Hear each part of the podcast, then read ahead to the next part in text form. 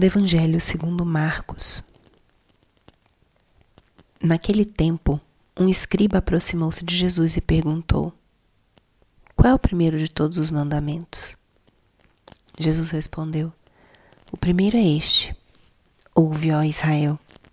O Senhor nosso Deus é o único Senhor.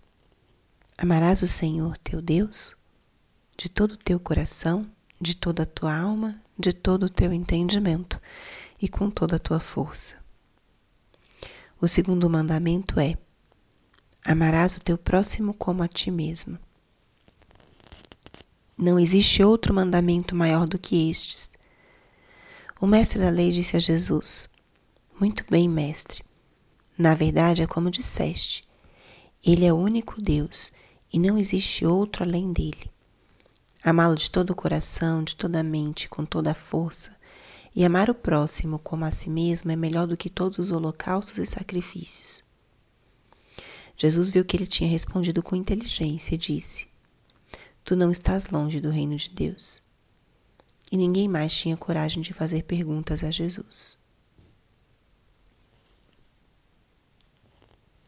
Espírito Santo, alma da minha alma, ilumina minha mente, abre meu coração com teu amor para que eu possa acolher a palavra de hoje e fazer dela vida na minha vida.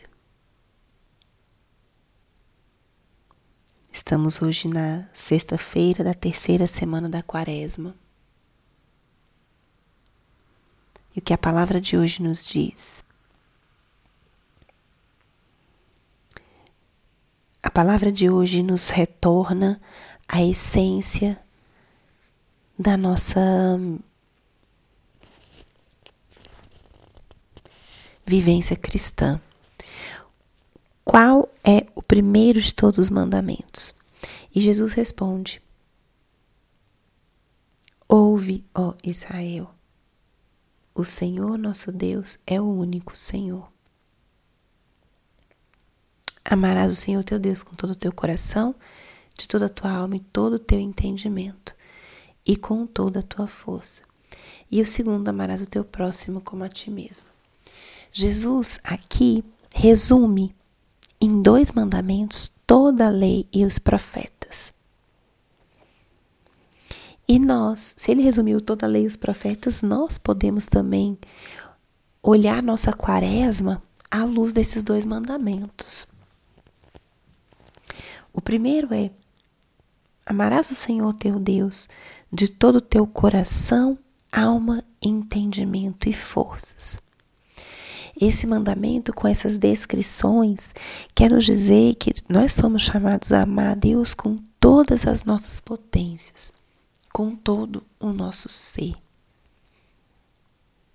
De todo o teu coração, o coração como o centro da pessoa humana, com os nossos afetos. De toda a tua alma, a alma como essa nossa dimensão espiritual, imaterial Aqui entra o nosso louvor, a nossa adoração, a nosso reconhecimento do, da onipotência, de todo o poder do nosso Deus, de todo o teu entendimento. Aqui significa que somos chamados a amar também com a nossa inteligência, conhecendo o nosso Deus, conhecendo as suas verdades, deixando-nos encantar pelas verdades de Deus pela sua essência. E com toda a tua força, amar com a nossa vontade, com as nossas escolhas. Que aquilo que a gente faça seja coerente com esse amor. Quando nós pensamos na nossa quaresma à luz desse mandamento, também podemos pensar como é que eu estou vivenciando a minha quaresma?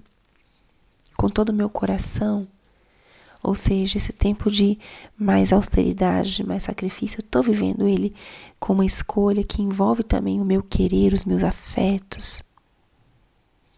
Toda a minha alma, ou seja, a minha espiritualidade, todo o meu entendimento está sendo para mim um tempo de conhecer, de estudar, de ler, talvez de me deixar encantar pelo amor imenso de Jesus, que foi ao deserto e que depois vai se entregar por mim, com toda a minha vontade, está sendo um tempo de fortalecer a minha vontade.